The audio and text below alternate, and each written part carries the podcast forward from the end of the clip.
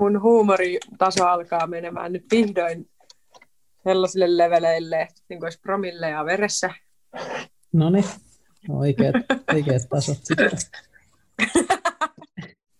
Let's go. No niin, episodi kaksi, Amir ja Marleena, podcast. Viime jaksossa käsiteltiin päihdeongelmia ja addiktiota. Tässä jaksossa otetaan eksperimentointi aiheeksi. Hmm. Uuden kokeileminen, uuteen tuntemattomaan, pää edellä sukeltaminen. kyllä, kyllä. Ja tämä linkittyy vahvasti. Me viime, viime jaksossa me itse asiassa Marleenan kanssa tunneta, tunneta kovin hyvin, että me ollaan Marleenan kanssa nähty muutamilla festivaaleilla ja juteltu ja näiden, näiden juttujen, juttujen tota, niin kehkeytyessä, niin kuin viime podcastissakin vähän puhuttiin, niin päädyttiin sitten tekemään tämmöinen, tämmöinen oma podcasti ja tota, tämähän on eksperimentointia, eksperimentointia parhaimmillaan ja, ja tota, nyt sitten mä haluan kuulla, kuulla myös tässä tutustua, tutustua Marleenaan ja kuulla, että miten Marleena on päätynyt, päätynyt maalle asumaan. Mikä tässä on, tota, tässä on tämmöinen tarina. Miten sä oot päätynyt sinne? No, tämä on kyllä elämäni yksi diipeimpiä eksperimenttejä, mikä sä sanoit onkaan, että tekee jonkun oudon jutun vaan sen takia, että se tuntuu oikealta, ja sitten lähtee seuraa sitä silleen, että sä et tiedä yhtään, mihin juttu tulee päättymään, mutta sulla on vaan sellainen olo, että tätä ei voi niinku jättää jostain syystä tekemättä, että se on vähän niin henkinen leka, joka hakkaa tarpeeksi kauan sun takaraivoa, vaan että do it, do it, do it, okei. Okay. Ja, ja sitten sä meet. Eli tota, mistähän mä aloittaisin? Mä olin asunut sä... kak... Niin, että mistä, missä sä, tota, missä sä asu, asuit tota, niin aikaisemmin, tai mikä vähän sun historia, että sä oot sieltä Etelä-Pohjanmaalta kotoisin. Ja, ja tota... Joo. Eli 16-vuotiaana lähin Etelä-Pohjanmaalta ysiluokan päättyessä Maalimalle, eli Tampereelle, isolle, niin kuin, no, Oikein, toisi, toisiksi, isoimmalle, toiseksi isoimmalle kirkolle, mitä löytyy. tai niin, mm.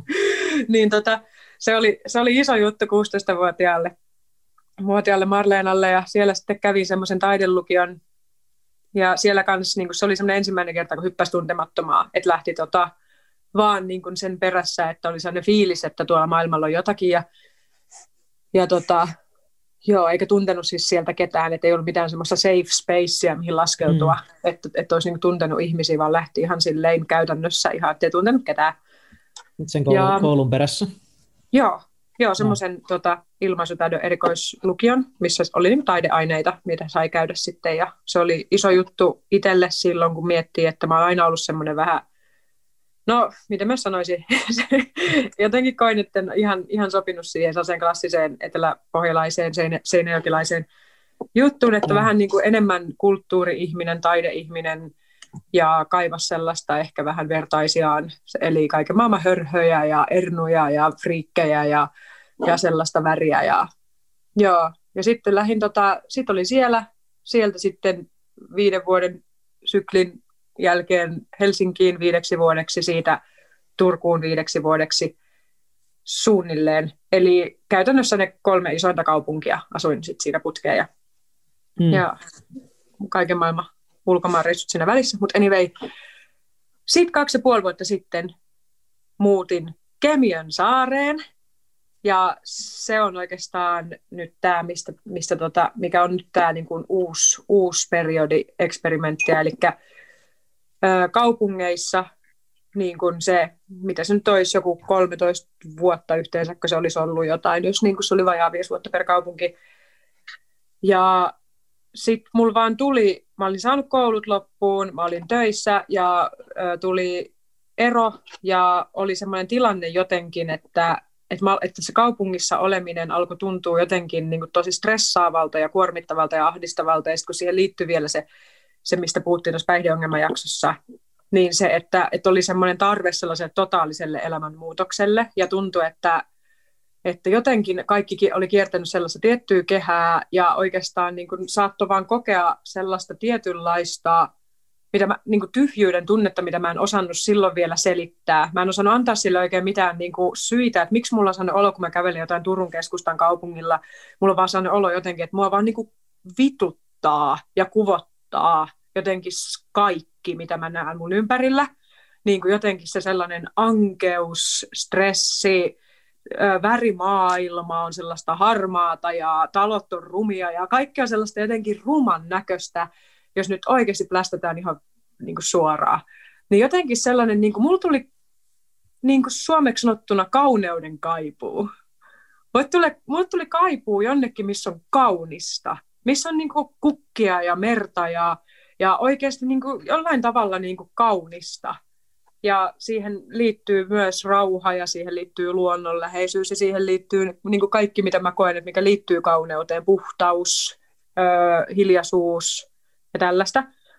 Ja sitten mä aloin niin kuin etsiä kämppää ja niin kuin tota, vielä päätin, että mä en halua kerrostaloa, vaan niin kuin mä haluan kerrostalosta pois ja johonkin maan tasalle ja näin. Ja samaan aikaan tuntui, että silloin oli käynnissä muutenkin semmoinen ihmehenkinen murros, että herkistyi aivan helvetistä, oli jättänyt justiin päihteet, niin tuntui, että joku miljoona uutta tuntosarvea vaan posahti pystyy yhtäkkiä. Oli vaan sanoa, että mä niin kuin aistin sen kaupungin stressinkin ihan eri tavalla kuin aikaisemmin, ja hermosto jotenkin oli varmaan muutenkin ylikerroksella, niin, niin, niin, niin nyt jälkikäteen ajateltuna mä tajuan, että mä oikeasti lähdin parantumaan ja mä lähdin niin kuin hoitamaan mun ylikuormittunutta hermostoa, estämään mahdollisesti just tosi likeltä mahdollisen romahduksen, mitä olisi voinut käydä, jos mä olisin jäänyt sinne kaupunkiin. Mulla oli vähän semmoinen tunne.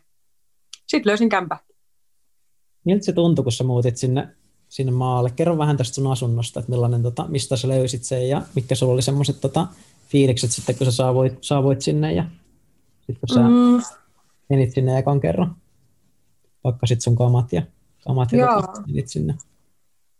Joo, mä olin asunut sitä ennen just keskustassa ja sitten tota, mulla oli niinku semmoinen, että mä tein sellaisen semmoisen niin paperille kirjoitin ylös itselleni, että mitä mä haluaisin mun tulevalta asunnolta, ja sitten mä laitoin siihen, että mä haluaisin, että siinä on elävä tuli, eli että siinä olisi takka. Ja sitten mä haluaisin, että olisi vesistö, luontoa, niin kirjoitin niin ranskalaisilla viivoilla, että mitä mä niin toivoisin siltä asunnolta. Ja sitten, että se ei kuitenkaan olisi missään niin kuin ihan perämettillä jossain, niin kuin mulle esimerkiksi tarjottiin, kun mä laitoin Facebookiin hakemuksia ja sosiaalisen mediaan, niin multa tarjottiin niin kuin vaikka Lapista ja sieltä sun täältä, mutta no, jotenkin tuli sellainen olo, että se ei voi olla mistään niin, kuin niin kaukaa, koska sitten mulla jäätyisi kaikki mun projektit, kaikki mun y- ystävyyssuhteet ja kaikki, jotka kuitenkin on täällä etelässä, niin sitten vielä, et jotenkin se tuntui melkein mahdottomalta, että miten mä löydän semmoisen ihanan muumilaakson, joka ei kuitenkaan ole Lapissa tai Venäjän rajalla. Niin tota, sitten mä, sit tuli semmoinen yhtäkkiä fiilis, kun mä olin puoli vuotta selaillut niitä, niitä kämppäilmoituksia, ja mulla oli sellainen fiilis, että se ei tule löytyy mistään oikotie-piste, mistä näistä. Et tuntuu, että se ei niinku, että mulla on sellainen niinku vaan intuitio, että, että mun pitää itse laittaa mun oma energia liikkeelle, mun pitää itse laittaa jonnekin hakemus, että etsitään kotia ja sitten vähän niin kuin lyhyesti kertoa itsestäni ja laittaa jollain, vähän niin kuin tulla puoliväliin vastaan maailmaa. Ja sitten mä tein semmoisen, eli laitoin tori.fiihin hakemuksen ja sitten tota, sit tuli ensimmäinen niin kuin päivä, noin kaksi viikkoa sen ää, setin jälkeen, kun musta tuntuu, että, että mä oon pyytänyt liikaa maailmalta, että not gonna happen. Ja oli tullut ihan vääränlaisia tarjouksia, ihan niin kuin ihan niin semmoisia, mitkä ei, niin kuin, tuntuvat, että ei semmoista kämppää ole tai semmoista paikkaa ole. Ja sitten kun oli se kaksi, just se, mä muistan sen hetken, kun mä olin töissä ja mulla oli just semmoinen kunnon masennuspäivä sanoa, että mitä helvettiä mä teen täällä. Että mulla, niin kuin, mulla ei niin kuin mitään kiinnostusta olla täällä, mun elämä menee hukkaan, mulla on sellainen tunne, että mä oon väärässä paikassa, että tämä oli oikea paikka jonkun aikaa, mutta ei ole enää. Ja sitten tulee yhtäkkiä niin kuin se tunne, että pitäisiköhän mun luopua tästä harhasta, että mä niin kuin annan maailmalle mahdollisuuden, manifestoin ja, ja uskon ihmeisiin, että mä oon vaan ollut vitun naivia, tyhmä ja lapsellinen ja semmoista. Sitten yhtäkkiä tulee puhelu. Ja mä katsoin, että okei, okay, tuntematon numero. Ja sitten mulla on vaan fiilis että nyt on jotakin, että ei vitsi, voisiko olla, voisiko olla. Ja sitten mun vuokraisäntä soittaa hän sanoi, että joo, että mulla on tuolla Kemion saarissa tuommoinen talo ollut puoli vuotta tyhjillä, että en mä sitä sille erityisesti mitään voittoa tarvii, että mennään sillä, minkä sä pystyt maksamaan. että siellä on semmoinen pieni omakotitalo, tai tämä on semmoinen mm. pieni omakotitalo, 55 neliöä puutalo, tässä on takka, tässä on puusauna, mm. tässä on meri 150-200 metrin päässä, niin kuin, ja sitten tuossa on mettää, laavuja, niin kuin kaikki mitä mä pyysin, ja sitten kuitenkin stadiin kaksi tuntia, Turkuun tunti, ja niin kuin siis silleen, että ei ole missään niin kuin, mahdottomassa etäisyydellä. Ja sitten sit tulin katsomaan isän kanssa ja päädyttiin, koska mä en oikein tuntenut niin hyvin omakotitaloasumista, niin pyysin iskän tsekkaamaan. Sitten päädyttiin muuttaa tänne. Kuulostaa kyllä. Niin tai mä päädyin, mutta siis tarkoitan. Joo. Mm. Kuulostaa kyllä ihan, ihan unelmalta ja tuommoinen kyllä tosi rohkea, rohkea hyppy. hyppy toi, mm. toi, tota, tosi resonoivalta, että tulee niin puoleen väliin maailmaa vastaan laittaa sitä ilmoitusta. Ja, sitten, tota. Joo. Siinä oli sellainen tunne, että kun mä katsoin niitä kaikkia yleisiä kämppäilmoituksia, niin mulla vaan tuli semmoinen jotenkin sellainen, sitä on vaikea selittää, sellainen intuitio vaan, että et, et mä etin jotain semmoista tosi spesiaalia, niin silloin munkin pitää laittaa vähän niin kuin jotain itsestäni. Että mä en vaan niin kuin välttämättä passiivisesti selailemalla se kävele vastaan, vaan mun pitää lähettää itsekin jotain. Niin sitten se niin kuin tuli just sille, että se ei ollut, tai ei ollut siis missään esillä. Joo, joo. Ja näin, niin se oli kiva. Kuulostaa kyllä upealta. Tosi, tosi mielenkiintoista. Mielenkiintoista ja inspiroivaa, inspiroivaa mm. asiaa.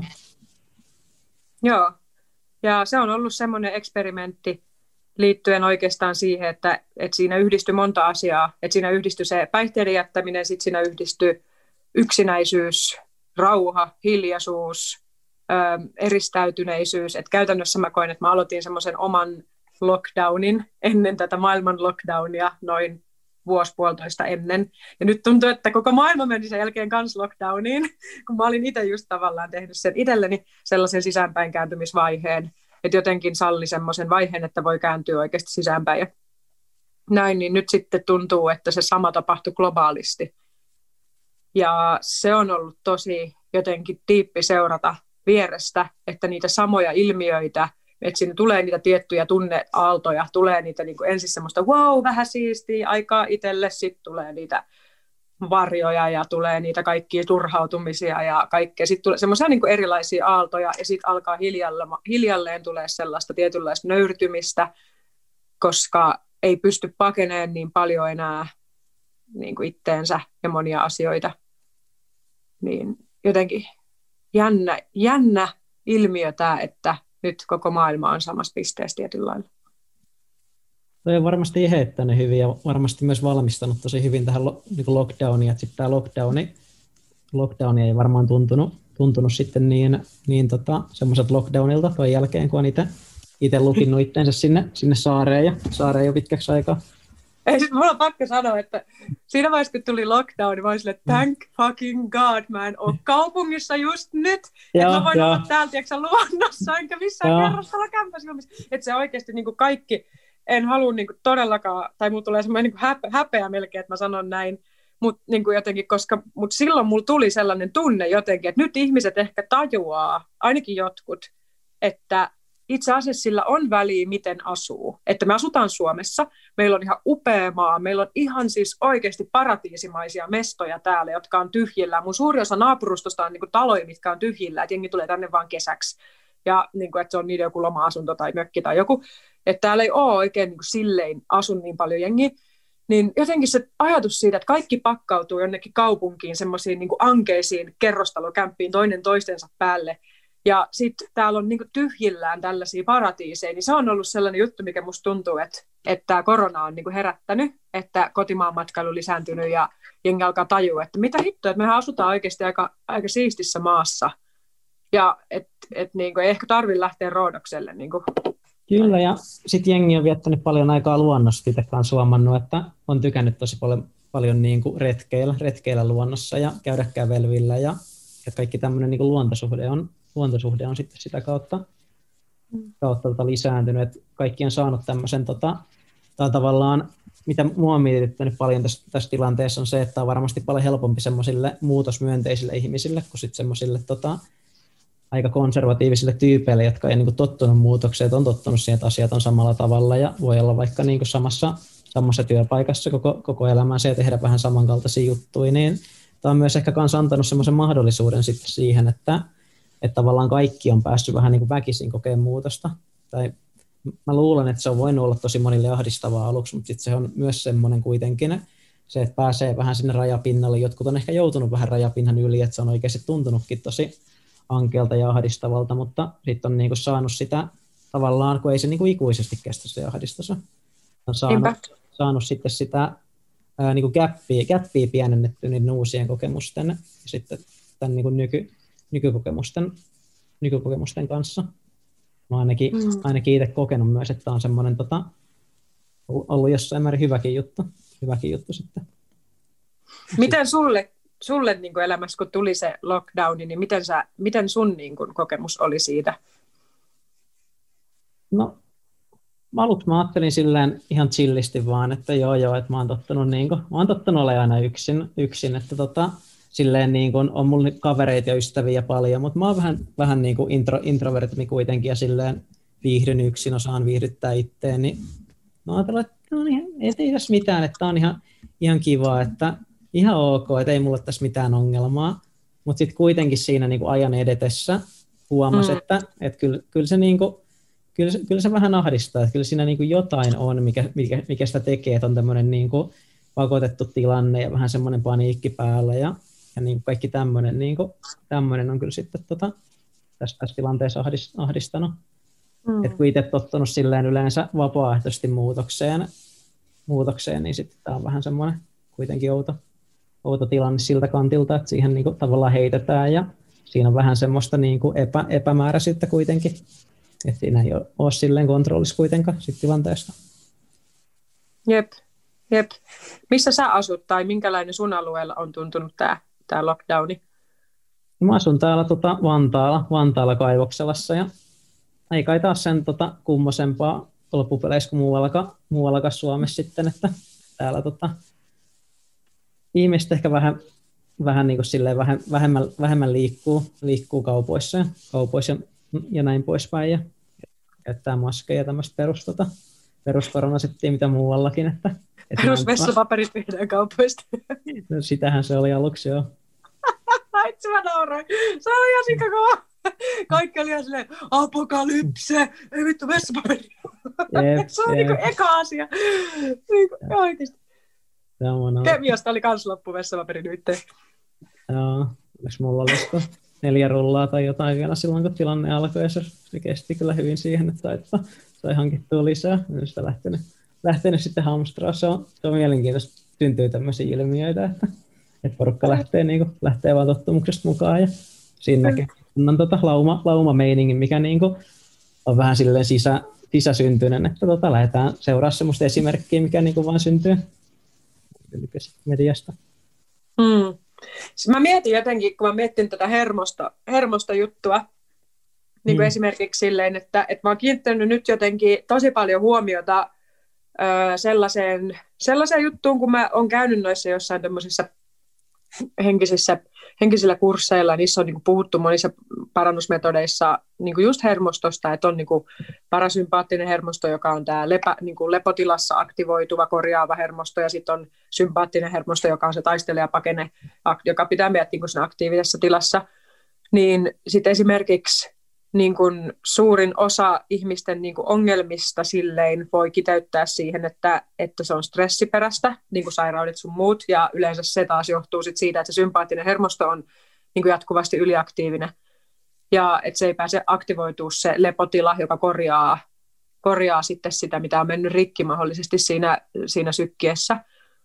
Niin mun kokemus oli jotenkin tästä koronasta, niin kuin, että tämä oli semmoinen niin globaali niin kuin hermostobreikki. Semmoinen vähän niin kuin, mm. että me ollaan menty niin kuin selleen, luotu juna, luotu juna, jaksaa, jaksaa, jaksaa, joo, joo, vähän. Joo, todellakin.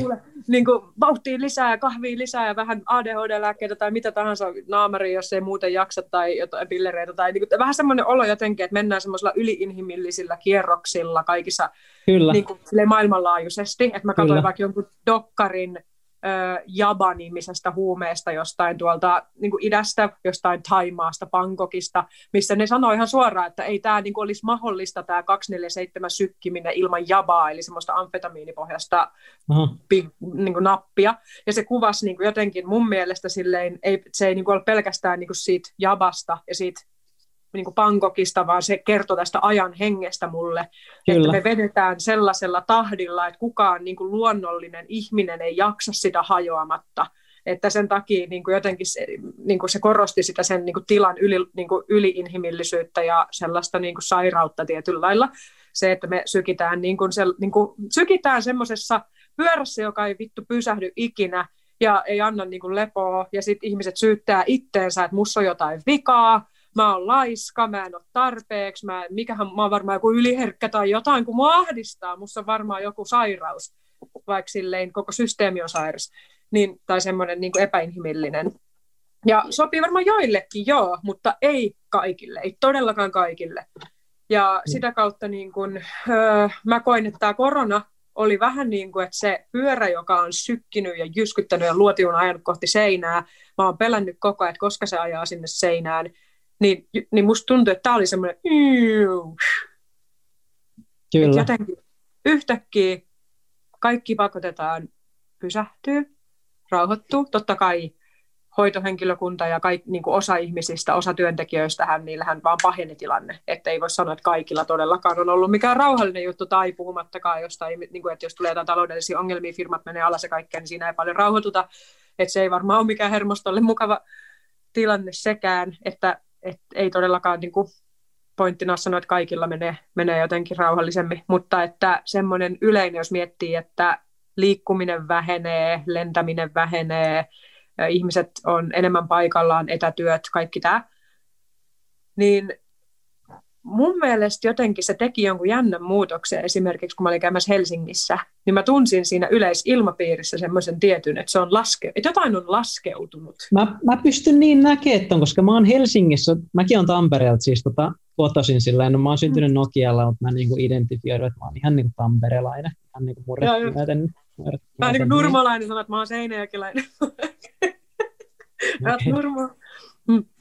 Joo, mä pystyn tota samaistumaan, koska Helsingissä porukka aina kävelee tosi nopeasti ja täällä on semmoinen tietty kiire ja ahdistus ja vilkkaus, mikä täällä niinku yleensä on. Mä en tiedä, että onko mulla oma, oma niinku käsitys vaan muuttunut tästä kaupungissa olemisesta, täällä Helsingissä olemisesta, mutta musta tuntuu, että tämä kaupunki on vähän rauhoittunut, että ihmiset ottaa vähän rennommin ja tämä on ehkä vähän vähän tamperelaistunut jossain määrin. Ainakin tämä Vantaa on aika, aika silleen chilli, että tuntuu, että ihmisillä on silleen, tota, silleen aikaa. Ja kun tuolla keskus, keskustossakin käy, niin tuntuu, kun on asiakaspalvelutyössäkin, niin tuntuu, että ne tota, ihmiset ylipäätänsä niin ottaa nykyisin sille rennommin, että ei ole semmoista hirveätä jatkuvaa kiirettä päällä, että ihmiset ehkä niin kuin enemmän silleen ajan kanssa tekee asioita ja, ja on niin kuin tottunut nyt jossain määrin pääs, päässyt niin kuin sisään siihen, että, että tekee niin kuin asioita sille rauhassa mä en ole itse oikein ollut mikään semmoinen sykkiä, sykkiä luonne koskaan, mä en ole silleen, jos ei ole ihan pakko, niin en ole silleen sykkinyt, vaan olen ehkä enemmän tykännyt ottaa sille rauhassa ja ajan kanssa,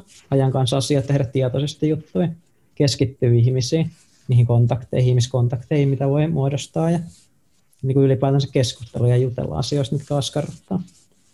Niin kuin tuntuu, että sellainen sykkiminen niin se on vähän sama kuin, se on vähän niin kuin, miten sen sanoisi, vähän sellainen tila, että joo, voihan sitä tehdä, ja kaikkihan sitä tavallaan ehkä pystyy tekemään jonkun aikaa, mutta se, että siitä tulee krooninen tila, semmoinen niin kuin tila, joka on, niin kuin, joka on niin kuin normaali, niin, ja sitten sit ihmetellään, että minkä takia jengi menee johonkin burnoutteihin, minkä takia tulee niin kuin kaikkia niin kuin romahduksia kehollisia ja mentaalisia, ja Kyllä. kaikkea niin kuin, jotenkin niin kuin, niin kuin, en mä tiedä.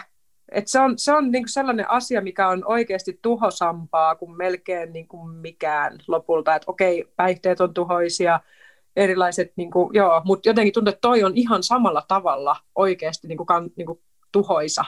Kyllä, ja siis must, musta, musta niin kuin tuntuu, ja mä myös itse huomasin, kun on niin kuin ollut tuossa työelämässä jonkun aikaa, ja sitten se niin koronan takia tuli lomautusta ja niin kuin meni työt, niin sitten tavallaan huomasi sitä aspektia, että että kun ne työt lähtee, niin saattaa iskeä joku niin kuin hirveä romahduskin siinä. Että ne työt voi myös olla semmoinen juttu ja se sykkiminen ylipäätänsä, mikä niin kuin pitää syö kasassa, että sä, niin kuin, sä et välttämättä syki sen takia, että sulla olisi niin kuin, että sä tykkäisit sitä ja nauttisit siitä sykkimisestä. Näitä niin paljon on tehty kaiken näköisiä tutkimuksia mm. siitä, että eri maissa, että paljonko ihmiset nauttii vaikka työskentelystä ja tuo lisäarvoa, niin jossain Japanissa saattaa olla, että 85 prosenttia ihmisistä niin kuin että työ ei välttämättä tuo niin kuin ihan, ihan niin kuin hirveät lisäarvoa sille, että voi sanoa, että mä nautin, että vastata kysymykseen mä nautin siitä, että mä menen töihin, vaan se, niin kuin se sykkiminen on enemmän, enemmän voi, olla, voi olla sitä, että sä niin kuin, okei, okay, sä teet rahaa ja sä elätät perhettä ja näin poispäin, mutta se voi myös olla, että kun sä jäät työttömäksi, niin sulle iskee sitten hirveä romahdus, koska sä oot niin tottunut sykkiin jatkuvasti ja sä et ole tottunut siihen, että rauhoitut ja, ja niin kuin, niin kuin näin. No, sehän on aika koukuttava tila myös. Ja ne. mitä mä oon niin kuin kuullut ja katsonut jonkinnäköisiä mm. dokkareitakin tuosta aiheesta, niin siinä oli jotain, että, että sellaiseen lievään stressitilaan voi jäädä niin kuin keho koukkuun, ja se näkyy usein ihmisillä just siinä, että sit kun mennään lomalle, niin ei pysty myöskään rauhoittua, niin kuin ei pysty oikeasti haluun levätä eikä pysty lepäämään, että se alkaa tuntua epämiellyttävältä, kun se stressitila alkaa laskea. Joo. Ja sitten sit usein niin kuin ihmiset on kipeitä just sen takia, kun ne pitävät lomaa, ja se johtuu niin kuin just siitä, että se sympaattinen hermo, se stressi pitää vähän niin kuin sitä taistella ja pakenaa selviytymistilaa yllä, niin sitten kun päästään siitä vihdoin irti, niin kaikki ne sairaudet, mitkä on kurkkinut siellä koko ajan ja on niin kuin muhinut siellä, ne on silleen koko ajan, että me tullaan täältä. Ja sitten kun se laskee se, se taistele ja pakenesetti, niin ne kaikki hyökkää samaan aikaan päälle. Mikä tarkoittaa, että se stressi ei pidä niitä poissa, ne on siellä, mutta se vaan lykkää niiden tavallaan tulemista ja sitten samaan aikaan ehkä laskee immuniteettia. Mut, mm. Tämä vähän tota yhdistyy siihen, mitä me puhuttiin niistä addiktioista, että mitä vaikka se niin kuin alkoholi se. tai muut päihteet voi pitää poissa, että pitää niin kuin poissa semmoista, minkä niin kuin pitäisi, pitäisi niin kuin pystyä antaa nousta ja sitten sitä kautta niin kuin lähteä enemmän kohti semmoista kokonaista elämää. Että kyllä mä niin kuin tiedän ja olen, olen lukenut siitä, että, että nyt esimerkiksi tämän koronatilanteen aikana niin on jäänyt työttömäksi, niin se on voinut, voinut olla myös mahdollisuus monille, että, että niin kuin rauhoittuu, miettii mitä haluaa, ehkä kouluttautuu uuteen työhön, lähtee vähän kokeilemaan ja kattelee, että laskee sitä stressiä ja ehkä niin kuin pääsee sitten, voi päästä silleen aikuisielläkin ehkä ekaa kertaa niin kuin tavallaan kokea semmoista, että, että, niin kuin, että mikä mä niin kuin on, kuka mä oon, miten mä niin kuin suhtaudun tämmöiseen tota, niin kuin stressittömään aikaa ja miten mä voin niin kuin löytää itteeni ja, ja tota, kyllähän niin kuin, tässäkin, kun me tätä esimerkiksi tämä podcast on kanssa yksi hyvä, hyvä niin semmoinen, siltä siihen niin esimerkki, että, että tämäkin on silleen, niin kuin, tämä tuo semmoista elinvoimaa, niin voimakasta elinvoimaa. Tämä on semmoinen kokeellinen juttu ja tuntemattoman hyppääminen, että ei lähdetään tekemään podcastia. Ja sitten se niin kuin podcasti tuo, tuo paljon niin kuin monia, monia, paljon niin kuin lisäarvoa ja monia juttuja, kun hyppää siihen, hyppää siihen tuntemattoman, jännittää, pääsee nauhoittelemaan ja sitten se niin kuin tuo sille koko elämälle jotain tämmöistä lisäarvoa ja kaikki sujuu paremmin. Ja kaikista voi niin kuin, pystyä ehkä nauttimaan paremmin. Ja... Niin, ehkä siinä on joku sellainen, että kun se pus eteenpäin jyskyttävä luotijuna pakotetaan pysähtyy, niin sitten sieltä, niin kuin, että se on yleensä vähän sillä, että mihin me fokusoidutaan, niin se kapenee se niin huomion kenttä tavallaan. Että meillä voi olla niin kuin kaikkia unelmia, kun me synnytään lapsuudesta asti vaikka ja nuoruudesta kaikkia unelmia. Että olisi siisti tehdä musaa, olisi siisti tehdä tätä ja tätä ja tätä, mutta sitten yhtäkkiä se semmoinen putki viekin tavallaan kaiken huomioon, ja sitten siinä vaan vedetään silleen niin semmoisella niin koko ajan kiihtyvällä niin kuin askelmalla, niin ehkä tavallaan tämä koronan aiheuttama pysähdys voi saada ihmiset niin kuin myös muistamaan, että ai niin, että mulla oli muitakin unelmia, mistä, mitä mä ty- niin kuin olisin halunnut tehdä, ja mulla on ollut harrastuksia, mitä mä en ole ehkä tajunnut, että antaa niille huomiota, ai niin, mulla on läheisiä, ai niin. Ja, se on yksi iso juttu tässä, ne läheiset. Ne on kyllä, tota, ihmis, ihmissuhteet on sy- syventynyt kyllä ihan kunnolla, vaikka niin kuin, pitäisi, tota, pitäisi pitää välimatkaa ja kaikkea, mutta kyllä ne, niin kuin, kyllä ne syventyy tässä, kun tota ihmiset ymmärtää sen, että, että hetkinen, että mä en voi niin kuin, tota, tavallaan tyydyttää itteni vaikka täysin, täysin jollain työllä tai muulla, ja sitten kun tulee etätöitä ja, ja ties mitä, niin sitten ihmiset niin tajuaa, että hetkinen, että on niin kuin, me ollaan niin sosiaalisia eläimiä, että se niin sosiaalisuus on muuten tota, yllättävän tärkeää ja läheiset ystävät onkin yllättävän tärkeitä. Ja tässä on... Jep.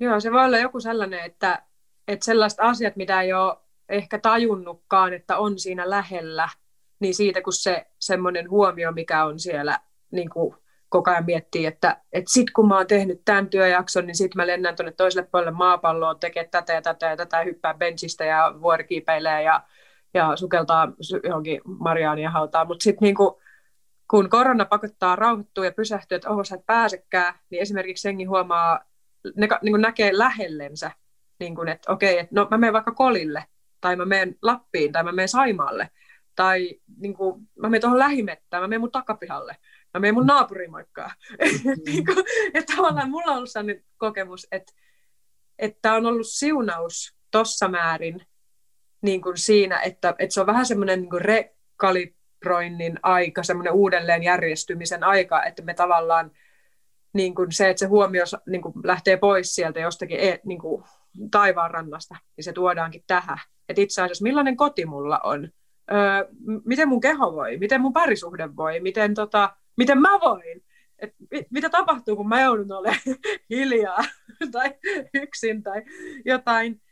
Ja mä huomasin semmoisen jännä ilmiön taavan tästä mun, mun juttu. Mä nauriskelin, kun mä kerroin, että mulla on tämä oma lockdowni, niin kun, tai semmoinen ää, syvään päätyy sukeltaminen tässä ennen tätä koronaa. niin, niin, niin siinä tulee semmoisia tiettyjä eskapismivaiheita. Ja, ja siitä mä huomasin, että kun korona, tämä lockdowni alkoi, niin ihan sikana rupesi tulee Facebookiin tällaisia, että Öö, sarjoja, mitä suositellaan Netflixistä. Jengi oli ihan vitun paskana siitä, että ne joutuu olemaan itsensä kanssa. Ja sitten ne vaan, mä oon katsonut kaikki sarjat ja kaikki leffat läpi. Joo. Suositelkaa nyt joku jotakin. Et niin oikein tunsin sen, että mun teki mieli kirjoittaa se, että pistä nyt helvetti kiinni sen Netflixi. Että kokeilepa, niin kuin, kokeilepa tätä tosielämän fantasiaa sillä, että laittaa niin kuin, kaiken, kaikki ruudut hetkeksi pois. Niin katsotaan, mitä tapahtuu. Joo, joo. Joo.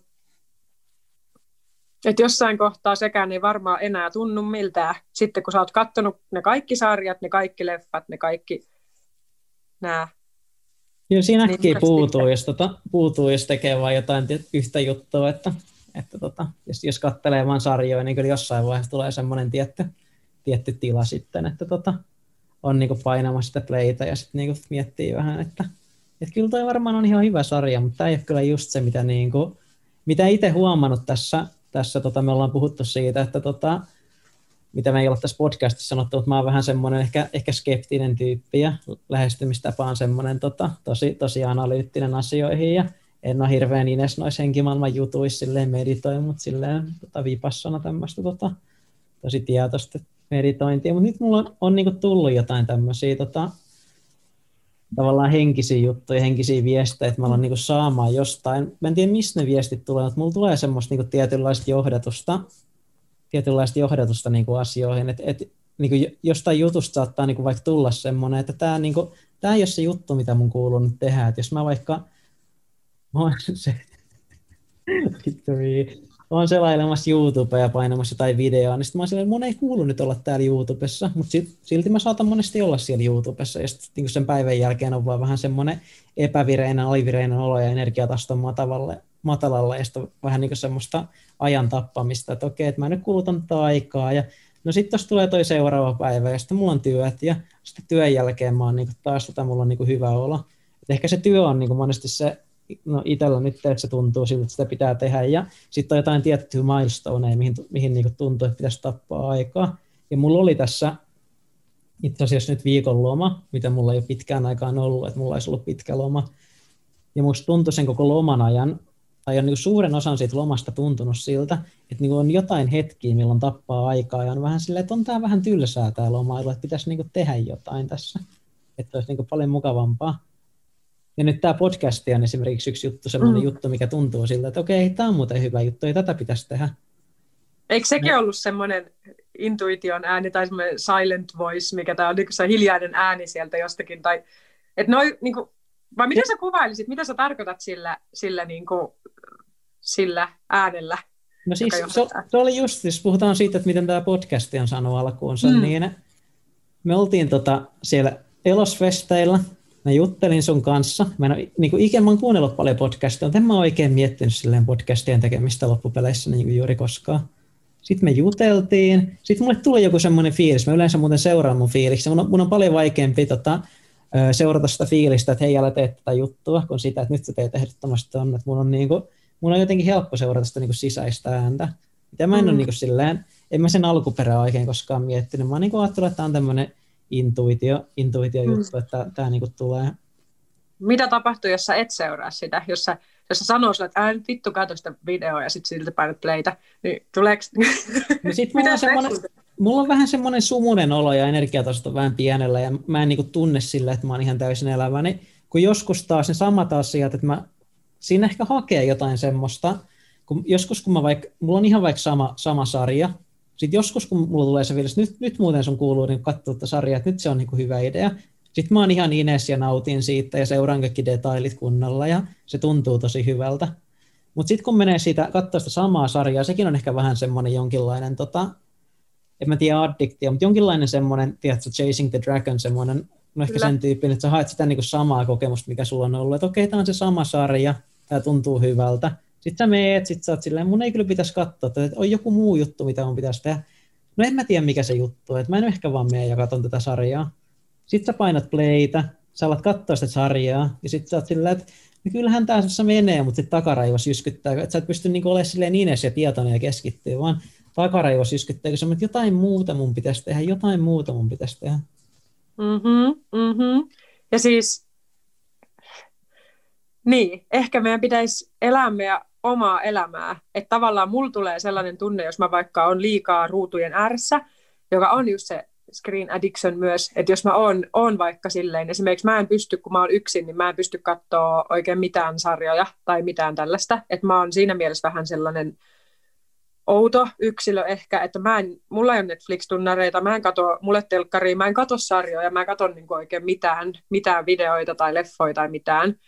Ja kun mulla tulee tosi helposti sellainen olo, että, että nyt taas mä niin kuin, niin kuin katon, kun joku muut elää, ja sitten mä en niin kuin elä itse. Ja totta kai sitä on kiva tehdä silloin tällä, ja varsinkin seurassa se on jotenkin ihan eri asia. Seurassa se tuntuu jotenkin järkevältä. Ja se houkuttaa eri tavalla seurassa, koska siinä on jotain, mitä sä voit reflektoida sen toisen ihmisen kanssa ja kommentoida ja kaikkea. Mutta silloin jotenkin, kun mä oon yksin, ja varsinkin nyt, kun mä oon tehnyt tämän tälleen, että mä oon niin tullut tänne oikeasti työstää tiettyjä juttuja itteni kanssa ja oikeasti silleen, niin jotenkin tuntuisi hassulta, että mä vaan sit olisin jossain kämpässä sisällä katsomassa sarjoja. Tai niin kuin, että et, et niin kuin välillä, välillä mulla on tullut sellainen tunne, että et niin kuin mihin meidän semmoinen tietty seikkailullisuus katos, jos vaikka miettii jotain sellaista, että mitenkä, mitenkä elettiin ennen internettiä, mitenkä niin kuin elettiin vaikka ennen telkkaria, mitenkä, miten joku heimot elää tai köyhissä maissa ihmiset elää, joilla ei ole niin kuin pako, tai sitä samaa sellaista, että ne oikeasti niin kuin, niiden päivät täyttyy jostain ihan muusta kuin siitä, että ne niin kuin katsoo muiden elämää. Ja jotenkin, että mä oon tosi paljon jotenkin sitä kantanut mun sydämessä, että, että niin kuin, et, et ei kai me olla niin kuin huomaamatta me lipumassa johonkin sellaiseen, että me ei, niin kuin elä, me ei eletä me ei eletä meidän omaa elämää. Ja siitä tulee semmoinen nor- normi, että me vaan ollaan passiivisia todistajia jollekin, mutta me ei itse jotenkin, jotenkin niin kuin eletä silleen meidän koko keholla, missä on kaikki me, niin kuin se, että se on ihan eri asia niin katsoa joku asia, missä on mikä audiovisuaalinen verrattuna siihen, että sä koet sun kehollisesti sen, sä haistat, sä maistat, sä, sä niin kuin tunnet tuulenvirran sun kasvoilla ja sä oikeasti elät sen jonkun asian.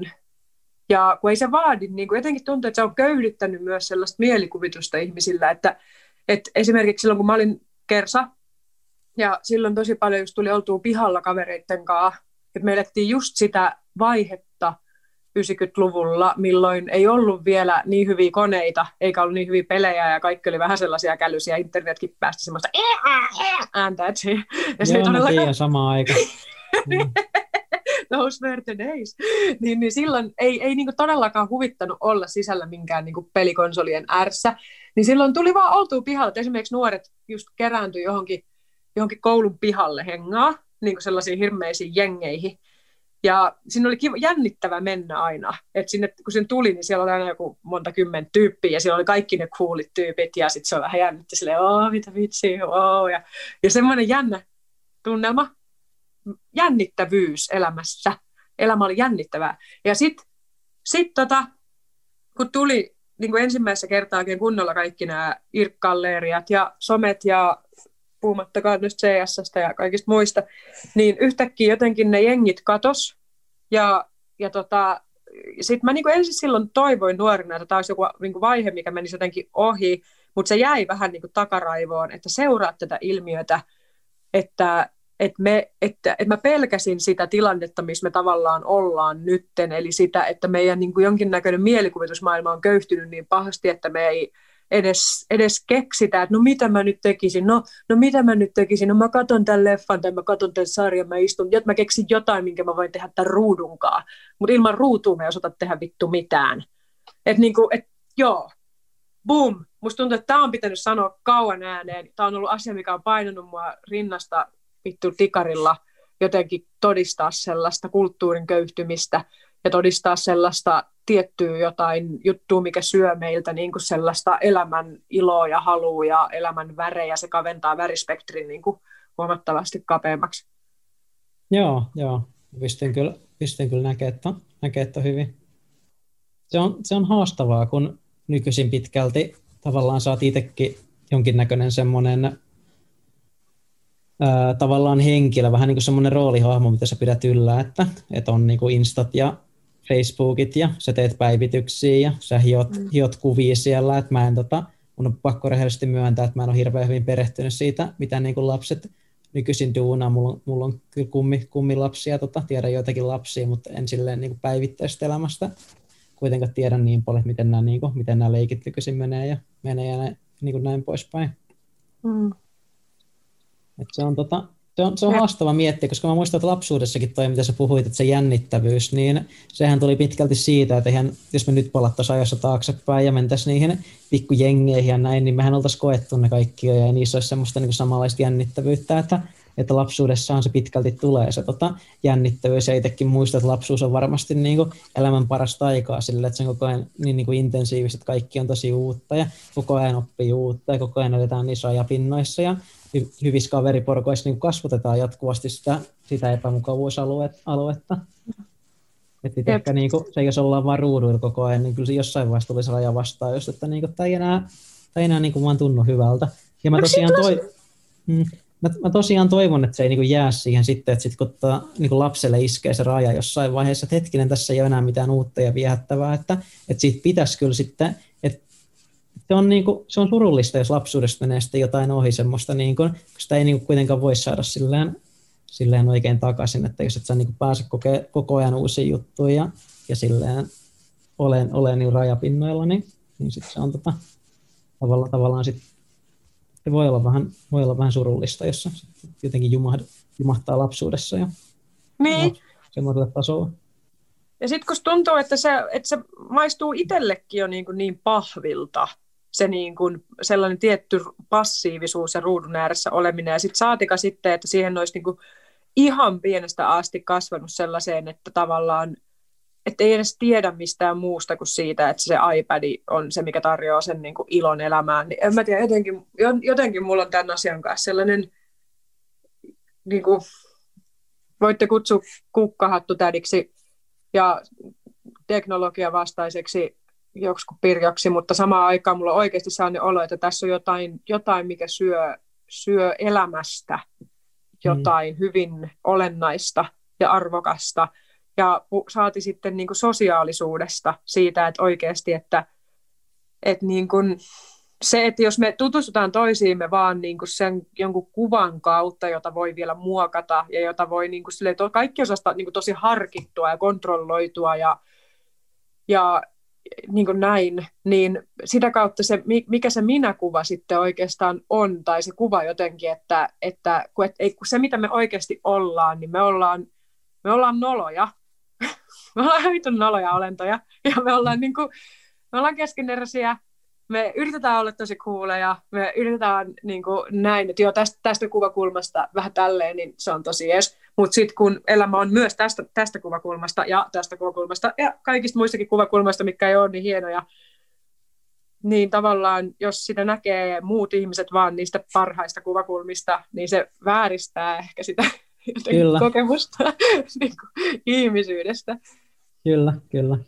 Mun mielestä se on just sitä niin kuin, tavallaan itsensä huijaamista jossain määrin siltä, että tota, jos se sun joku sisäinen ääni sanoo sulle, että sun ei pitäisi tehdä tätä, niin sitten sä niinku huomaat, että sä huijaat itseäsi, kun sä alat niinku keksiä itselle semmoisia selityksiä, että tota, että hei, että kyllä tämä niinku, tää kehittää mua kuitenkin, tämä kehittää mun muistia ja tämä niinku, tää, tää tekee mulle jotain, jotenkin mä niinku, itsekin silleen tykkää siitä itsensä kehityksessä, niin sä keksit silleen selityksen, mitä tämä niinku voisi tehdä sulle, että, että sä voit niinku perustella, että sä saat niinku tehdä sitä tavallaan hyvällä omalla tunnolla sitä asiaa. Mm. Niin onkohan tuossa joku sellainen, niin kuin, että niitäkin on niin erilaisia niin kuin tavallaan jotenkin mä miettinyt tota, että mikä ääni on niin intuition ääni, mikä on taas joku perustunne ja mikä on järjen ääni. Niin kuin esimerkiksi vaikka jos miettii, että et, et musta tuntuu, että mä haluan tehdä jotain, mikä ei tee mulle hyvää, ja sitten järki sanoo, että älä tee sitä. Mutta intuitio on sitten taas vielä ihan eri. Et se, on, se on taas vähän erilainen. Se on sellainen niin kuin vielä hiljaisempi kuin näistä kumpikaan. Ja se on tavallaan jotenkin siellä koko ajan siellä tosi taustalla, joka on enemmän semmoinen tunne tietämisestä kuin se ei ole tunne, vaan sun tunne tietä, että sä tie, tiedät, että mun ei kuuluisi tehdä tätä.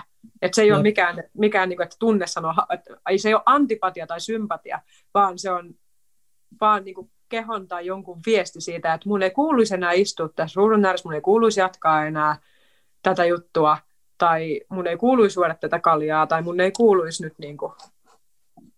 Ja sit sä et osaa aina ihan selittää, miksi. Ja se on yksi semmoisia niin tärkeimpiä juttuja ollut itselle, miksi, mitä on täällä niin kuin, luonnossa asumisen aikana niin kuin harjoittanut, niin on ollut muun muassa toi intuition kuuntelu. Ja se on mun mielestä yksi tärkeimpiä, jos mä vinku, voisin sanoa oikeasti suoraan, niin mä näen, että, että se on yksi tärkeimpiä itsetuntemuksen välineitä, on se, että sä opit erottamaan intuition tunteen, järjen ja eri tällaisia tavallaan tai, ja sitten vielä sen, että mikä on oikeasti sun oma tunne ja mikä on sun ympäristöltä tuleva tunnelataus, mikä on sun oma järjellinen ajatus, mitä sun järki, oma järki ajattelee verrattuna siihen, että mitä sulle sanotaan ulkopuolelta, mitä sun vanhemmat sanoo sulle, mitä yhteiskunta kaikki, että jotenkin näiden niin erottelukyky siinä, että mitä musta tapahtuu, niin se on ollut ehkä mun, niin kuin, jos sanotaan niin kuin yksi isoimpia teemoja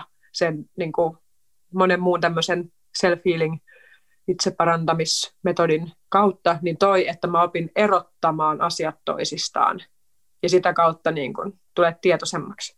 Onko sun intuitio vahvistunut muuten sen jälkeen, kun tota, sä oot niin kun, ta, alkanut olla selvinpäin, että onko se niin kun, onko sulla voimistunut, voimistunut se intuitio silleen, että sä oot niin alkanut, alkanut vasta, tai sanotaanko näin, että oot sä, niin kun, oot sä alkanut vasta kunnolla huomaa sitä intuitio sen jälkeen, vai onko se ollut sulla niin kun, voit sä kokea, että sulla on ollut se jonkinlainen intuitio niin kuin aina, aina niin kuin läsnä, läsnä omassa elämässä? No se on ollut aina, mä uskon, että se on kaikilla aina läsnä, että se on, mutta kun se pointti on että se ääni on semmoinen hiljainen, niin, no. niin sitten siinä on se, että et, et päihteiden jälkeen siinä tuli ihan valtava muutos siitä, just tähän, tähän erottelukykyyn esimerkiksi, se, että siitä hävisi paljon sellaista sumuisuutta, siitä hävisi kaoottisuutta, siitä hävisi rikkinäisyyttä, että, että tavallaan tuli semmoisen niin kirkastumisen kokemus, että asiat alkoi kirkastua, ja sitä kautta alkoi niin kuin todella paljon selkeämmin erottaa asioita toisistaan, ja sitä kautta myös sen intuitionkin, ja sitä kautta pystyi tutustumaan, niin kuin se mahdollisti sen, että pystyi tutustumaan itteensä ihan uudella tavalla, ja sitä on myös tosi paljon auttanut se, että on ollut, että on ollut ympärillä luonto, on ollut elementit, vesi, maa, ilma, tuli puhtaita tässä ympärillä, vahvoja, joku meri, niin kuin pelkästään se, että jos on vaikka niin kuin ahdistunut olo tai jotain, niin menee kävelee tuonne merenrantaa, istuu hetken aikaa siinä ja tuijottaa sitä vettä, niin siinä tapahtuu jotain sellaista, mikä vaan niin kuin pyyhkäsee jollain tavalla kaikki ne semmoiset ahdistavat jutut niin kuin pistää perspektiiviin.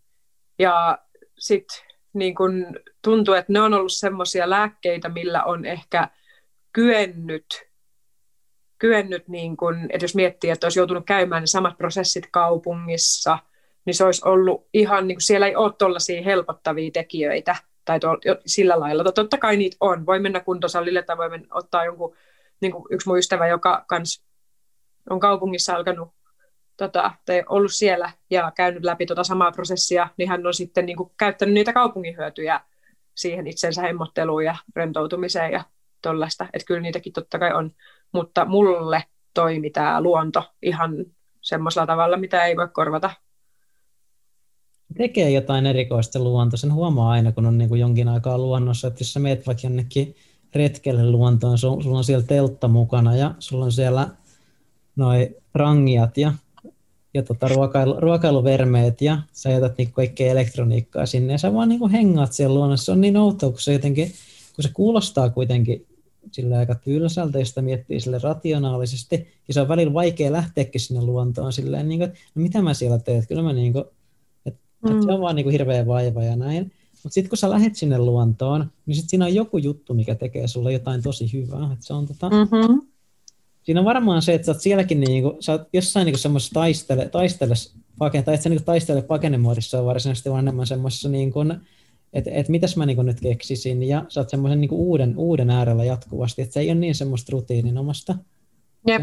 Ja sitten kun sä tuut sieltä, jep. Sit kun sä tuut sieltä mettästä, sä tuut sieltä retkeltä, niin siinä on semmoinen pitkä aika, että sä oot niin jotenkin vähän semmoisessa voimakkaammassa ohjailussa, ja sun on, niin kuin, sun on helpompi tavallaan välttää semmoisia tavallaan houkutuksia, mitä, mitä on niin kuin, sun niin kuin, tavallisessa arkielämässä, mitkä niin kuin, että sit sä oot niin kuin seurannut sun intuitiossa kuitenkin yleensä, sen verran aikaa, että sekin on vähän semmoinen sykli, että se niin kuin löytyy aina, ja sitten sitä jossain vaiheessa niin kuin vaan sillä, että se niin kuin jää vähän hiljaisemmaksi, just, just niin puhuit. Siinä on, siinä on jotain mielenkiintoista, sulla on mielenkiintoista, kun sä asut tolleen niin kuin ihan luonnon äärellä. Just tolleen. Itse asiassa nyt kun, nyt kun mietin tuota, ton pohjalta, mitä sanoit, ja sitten sitä, mitä kysyit aikaisemmin, että onko toi intuitio vahvistunut, niin nyt mä rupesin tajumaan justiin tai muistamaan, että itse asiassa se, että yksi syy, miksi mä halusin luontoon nimenomaan, niin oli se, että mä koin, että mä haluan kuulla itseni paremmin. Eli just mä haluan kuulla ton intuition äänen paremmin. Mä haluan, no, niin kuin, ihan sika hyvin järkeä. Joo. Et niin kuin, kun mä olin kaupungissa, niin mulla oli sellainen olo, että mä oon niin kuin mikroaaltouunissa.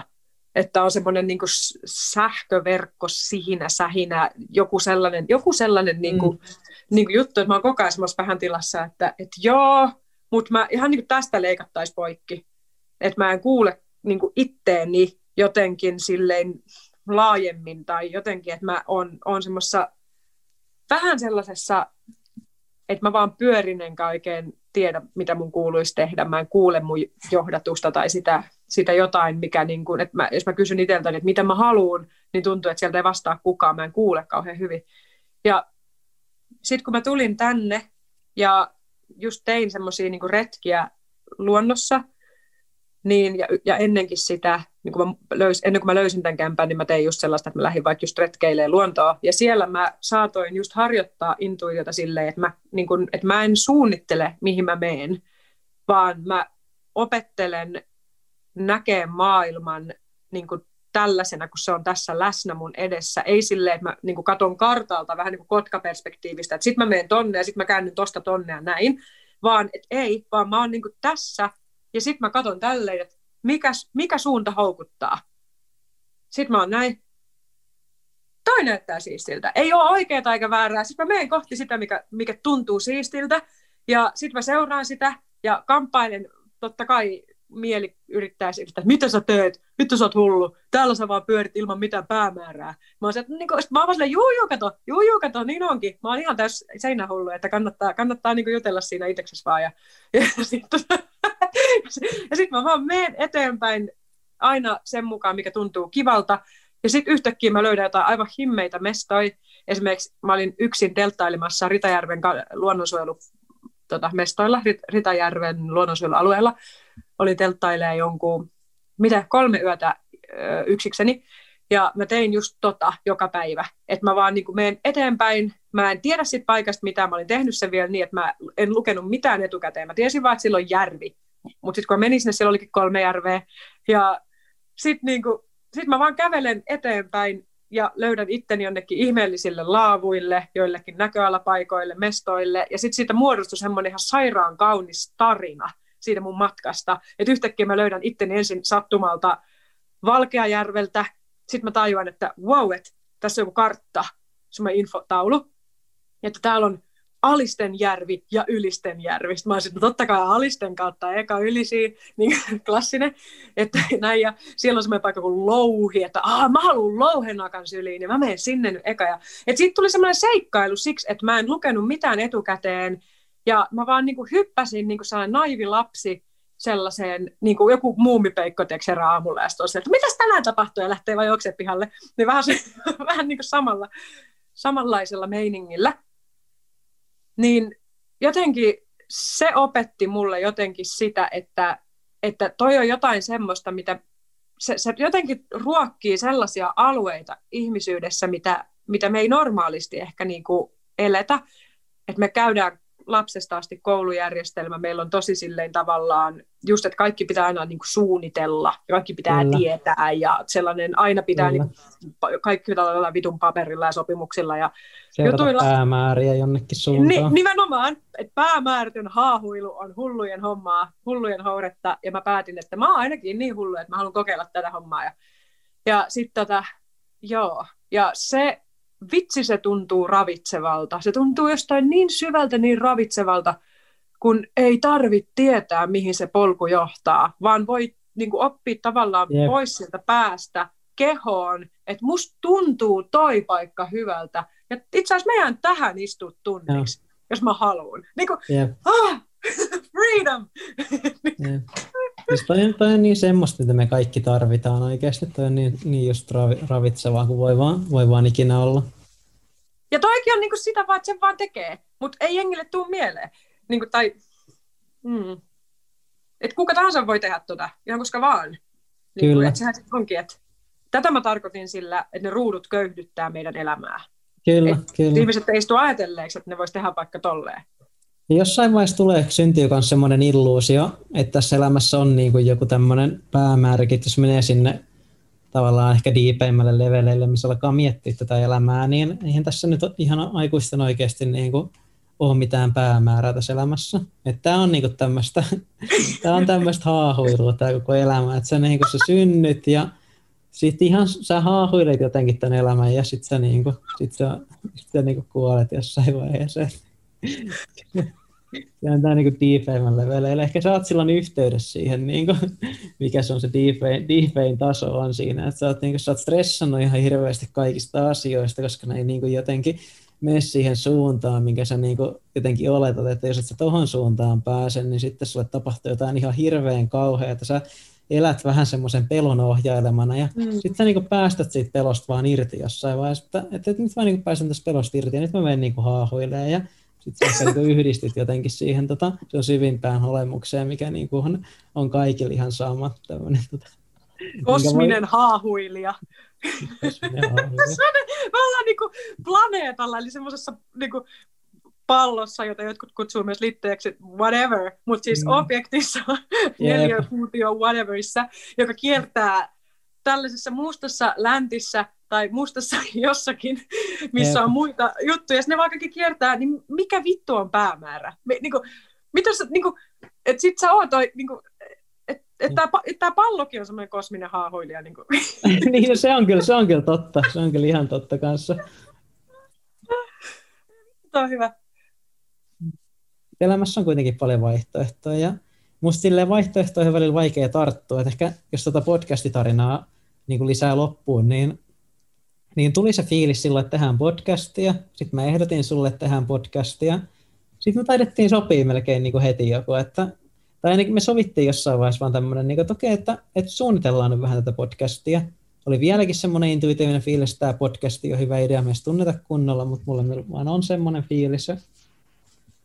Sitten me alettiin suunnittelemaan ja sitten me alettiin laittaa tätä purkkiin. Ja joka vaiheessa on tuntunut siltä, että on jotenkin semmoista, mitä kuuluu tehdä. Että mä en niin kuin, mulla on ollut vähän semmoisia kyseenalaistavia fiiliksiä tässä, että, tai niin kuin, olisi mm. kuvitella, että on semmoista, että onko tämä niin podcast on se mun juttu, ja, ja onko tämä niin se, mitä, tässä kuulostaa onko mulla niin mitään annettavaa, tai onko meillä mitään annettavaa, ja onko tässä niin mitään, mutta sitten vaan semmoinen fiilis, että seurataan tätä fiilistä, ja ja se on tämmöiselle rajapinnalle, missä niin kuin, ehkä myös päämäärättömästi niin kuin lähtee, niin kuin tämäkin on, että eksperimentaalinen podcast, että sitähän tämä on, niin kuin, että, että tässä ollaan niin kuin lähdetty jollekin tielle, ei mitä ollaan oikein suunniteltu hirveästi, että meillä oli joku tämmöinen, teema tuossa ekaa jaksoa, ja me ollaan vähän teemoja mietitty tässä tähän tokaankin jaksoa, mutta kyllähän me tässä nyt ihan, ihan kympillä haahuillaan tässä niin kuin, tota, näiden teemojen ympärillä tässäkin. Yes. Ja tämä, tämä tuntuu hyvältä, tuntuu hyvältä rupista ja haahuilla, ja tämä tuo ihan niin kuin, todella selkeää lisäarvoa tähän elämään. Tässä niin kuin,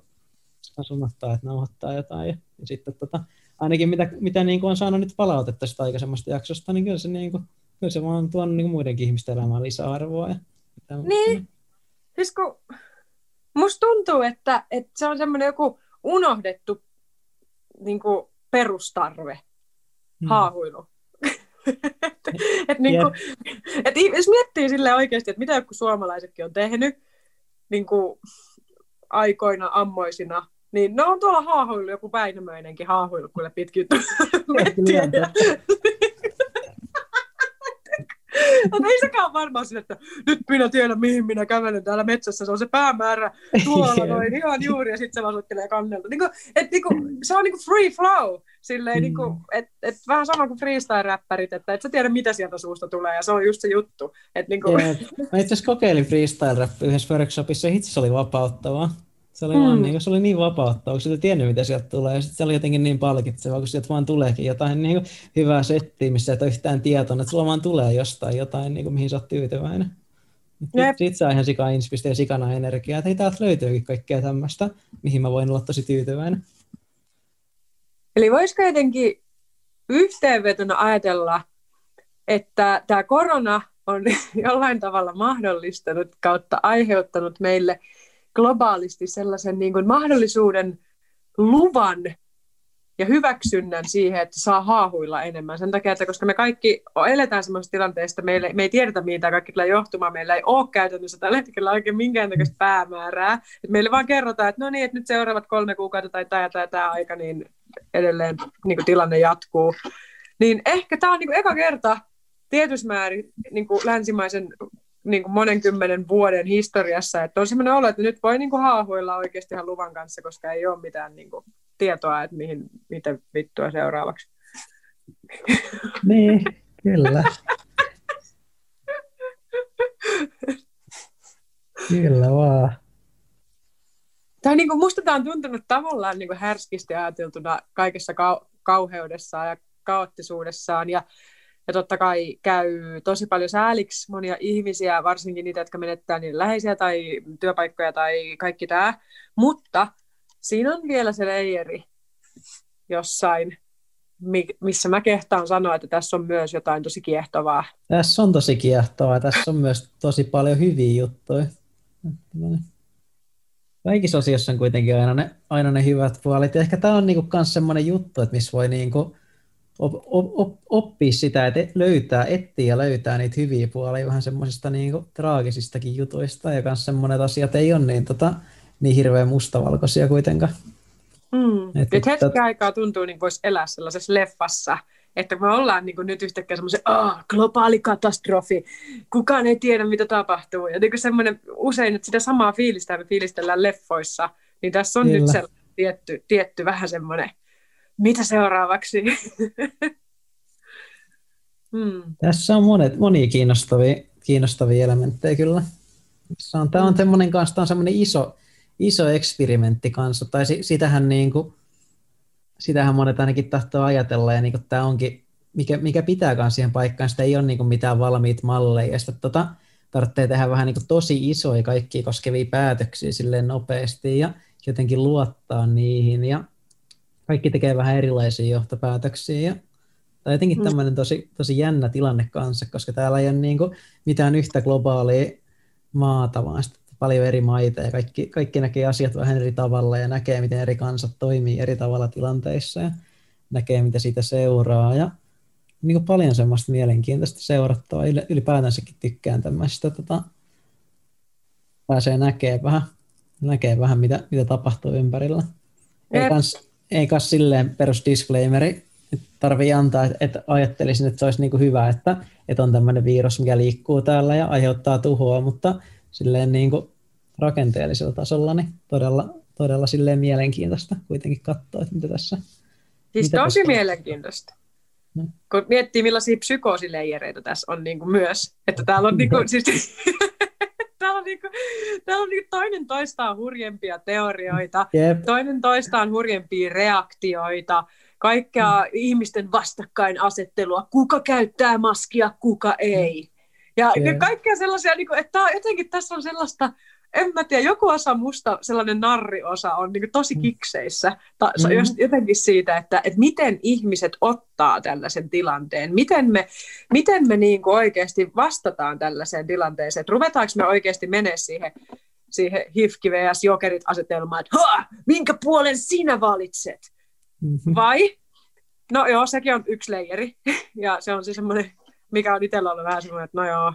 Ja sitten on se leijeri, mikä on hyvin kiehtova, on se, että miten me kannetaan yhteiskunnallinen vastuu vaikka taloudellisesti. Että voisiko tässä piillä jonkinlainen kaunis mahdollisuus johonkin todella suuriin uudistuksiin, vaikka esimerkiksi se, että kun maailmanlaajuisesti ihmisiä tipahtaa tyhjän päälle todella paljon, niin ei me voida siinä kohtaa olla vaan silleen, että no moro, ja sitten jengi teks, niin kuin makaa kaduilla tai joutuu kodittomiksi vaikka Amerikassa tosi paljon ja monissa paikoissa, niin voidaanko me siinä kohtaa olla vaan se, että no, paskaflaksi. Ja et, et vähän sille, että se herättää, on niin edelleenkin niitä kodittomia on, että et niillä on paskaflaksi edelleen, tai niin kuin ilman koronaakin. Mutta se, että tämä pistää sen nyt jotenkin tapetille sen, että ei me, et meidän on pakko jotenkin niin kuin jakaa tämä vastuu kautta, sitä kautta käyttää tämä tarjoutunut mahdollisuus miettiä ehkä uudenlainen järjestelmä tai jotain sellaista, että, mulla mulla, että se tämä kutkut, kutkuttaa mun sellaisia jotain innovatiivisia ajat, innovatiivista ajattelua siitä, että mitä kaikkea me voidaan luoda tästä rauniosta. Niin kuin, eikä sitä, että voi vittu kun on raunio edes.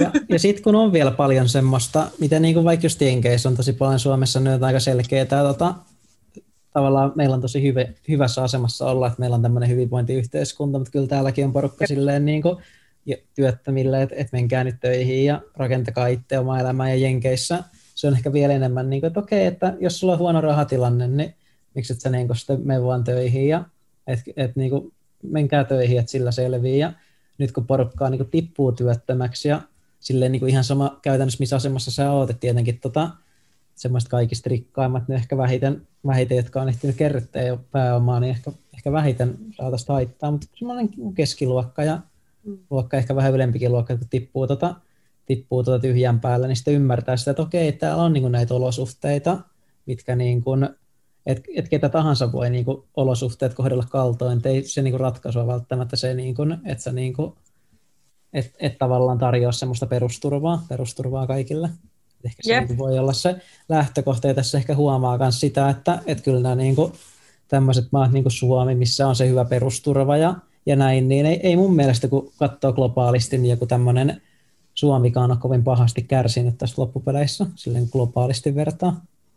Niin ei, ja jotenkin, en mä tiedä, mä oon jotenkin muutenkin sellainen niin kuin vituttanut sellaisessa perinteisessä yhteiskunnallisessa ilmapiirissä, niin kuin, no suoraan sanottuna niin kuin sellaisessa kapitalistisessa järjestelmässä, mistä aikoinaan kuulin äh, Sipilän sanovan, että valtio on niin kuin firma ja sitä pitäisi niin kuin huoltaa niin kuin firmaa niin kuin taloudellisesti. Mutta silloin mä rupesin eka kertaa niin kuin miettimään, että, että joo, että firma on sellainen, mistä sä voit irtisanoa paskan työntekijän tai semmoisen, mikä ei tuota sulle jotain. Sä voit vaan niin kuin mustaus, delete, moro, ja sitten se on poissa sun silmistä. Mutta valtio, et sä voi poistaa, sä et voi antaa potkuja ihmisille. Siellä on kaikki lapset, siellä on kaikki sairaat, siellä on kaikki vanhat, siellä on kaikki, kaikki niin kuin tyypit on siellä, ne ei katoa mihinkään.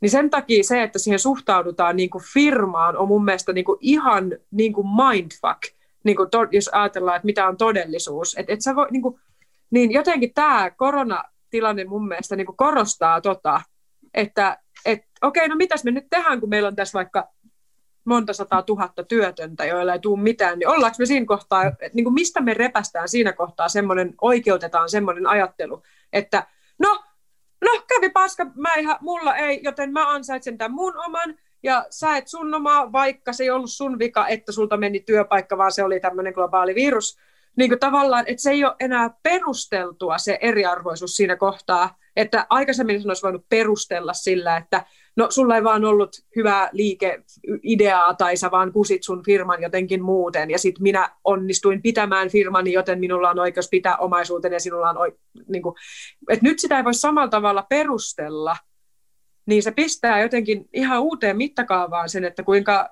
että, kun, niin kun se epäreiluus tulee niin vasten kasvoja, että se peli on epäreilu, niin se, joo, että mä näen tässä sekä vitun pelottavan kriisin mahdollisuuden sen, että jengi, ei, koska ei jengi tuu nieleen, ei, ei ihminen tuu hyväksyä sieltä, no okei, no, okei, no korona tuli, mä nyt sitten kuolen nälkään, koska mulla meni mm. firma. Ei vaan, sä, sä menet heittää vaikka molotovikoktailin siinä kohtaa niin kuin lasista läpi, mieluummin kuin kuolet nälkään tai ryöstät jonkun kadulla tai jot, ei jengi vaan niin kuin hyväksy Kyllä. sitä, okei, okay, mä vaan kuolen, selvä.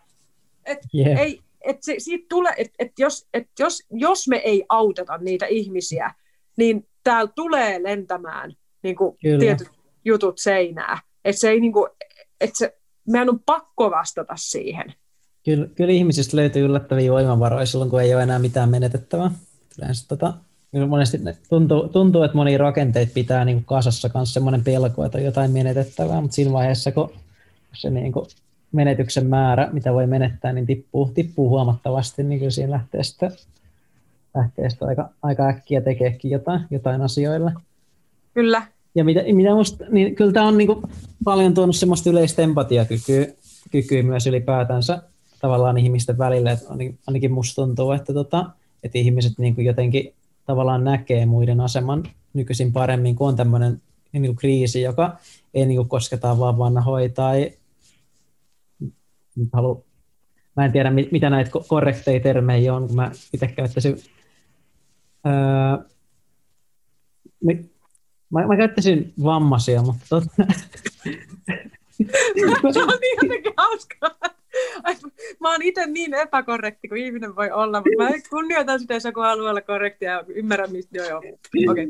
joo aina, aina voi vaan muistaa, että mä en pysy, mä en pysy perässä näissä kaikissa termeissä, mitä niin kuin muuttuu, mutta siis niin kuin, semmoinen kuitenkin pointti on se, että on semmoinen kriisi, mikä koskettaa ihan jokasta, että se ei niin kuin vaan kosketa, mm. kosketa tiettyä, vaikka se olisi kuinka tota, jonkun ison firman pomo tai muuta, niin kyllä se koskettaa sun niin työntekijöitä ja näin poispäin. Että kyllä siinä niin kuin alkaa empatia kyllä tai lisääntyä niin kaikkien kesken ja aletaan niin näkeä se valtio silleen kokonaisena, kun on semmoinen monesti ihan sanotaan, että nämä niin sodat yhdistää kansoja, kansoja mm. niin tota, tämäkin on vähän tämmöinen sota just, just tota, niin virusta vastaan, niin kyllä tämä niin yhdistää ja ottaa niin näkee muut tässä kanssa, muiden aseman ja mm. näin. Ehkä kyllä. silleen niin kuin ylipäänsä, kun sodassa yleensä tota, valtioilla ei välttämättä ole niin empatiakykyä toisiin valtioita vastaan niitä, jotka sotii, että ehkä niin ulkopuolisilla, mutta tässä niin kuin, Mm. Kyllä musta tuntuu, että kaikilla valtioillakin on, niin kuin, ja ihmisillä on niin kuin empatiakyky myös muiden valtioiden ihmisiä kohtaan silleen ihan eri tavalla.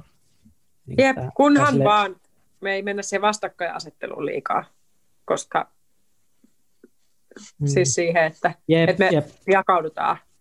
Joo, se on, se on kyllä huonoin, tota, huonoin ratkaisu, mitä, mitä kyllä sitten mm. politiikassakin tulisi välttää, mutta vaikuttaa, että se on, niin kuin, se on kärjistymässä ja ja saa vaan toivoa, että jossain vaiheessa sitten siitä ymmärretään, että on hyvä, hyvä tota, niin ymmärtää vähän kaikkien näkökulmia ja rakentaa semmoista mm.